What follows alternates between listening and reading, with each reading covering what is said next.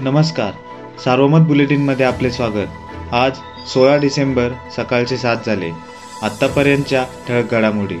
देशातील शेतकऱ्याला कायमस्वरूपी मोडून काढण्याचे काम केंद्र सरकारच्या कृषी कायद्यामुळे होणार आहे. यामुळे आमची पिढी बर्बाद होईलच पण आमच्या इथून पुढे जन्माला येणाऱ्या शेतकऱ्यांच्या सगळ्या पिढ्या देखील बर्बाद होणार आहे तेव्हा जगाचा पोशिंदा असणाऱ्या शेतकऱ्याला या बरबादीपासून वाचवण्यासाठी आता आपणच दिल्लीमध्ये उपोषणाला बसावे असे सागडे नगर पारनेर तालुक्यातील तरुण शेतकऱ्यांच्या शिष्टमंडळाने ज्येष्ठ समाजसेवक अण्णा हजारे यांची प्रत्यक्ष भेट घेऊन घातली आहे.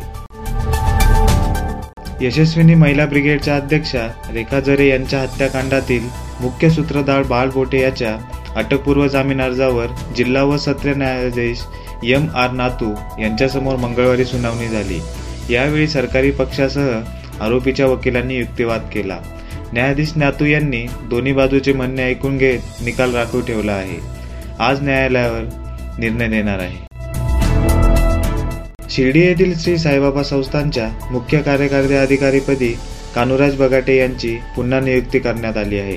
काही दिवसापूर्वी त्यांची मुंबई येथे अतिरिक्त मुख्य निवडणूक अधिकारी म्हणून झालेली बदली रद्द करण्यात आली आहे.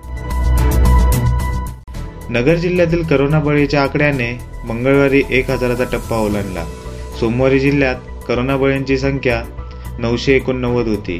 त्यात काल बारा बळींची वाढ झाल्याने जिल्ह्यात करोनामुळे मृत्युमुखी पडलेल्यांची संख्या आता एक हजार एक इतकी झाली आहे. दरम्यान काल एकशे एक्कावन्न नवे करोना बाधित वाढले असून त्यामुळे जिल्ह्यात उपचार सुरू असणाऱ्या रुग्णांची संख्या एक हजार दोनशे पंधरा इतकी झाली आहे. या होत्या ठळक घडामोडी. सविस्तर बातम्यांसाठी वाचत राहा दैनिक सार्वमत किंवा भेट द्या देशदूत डॉट कॉम या संकेतस्थळाला. नमस्कार.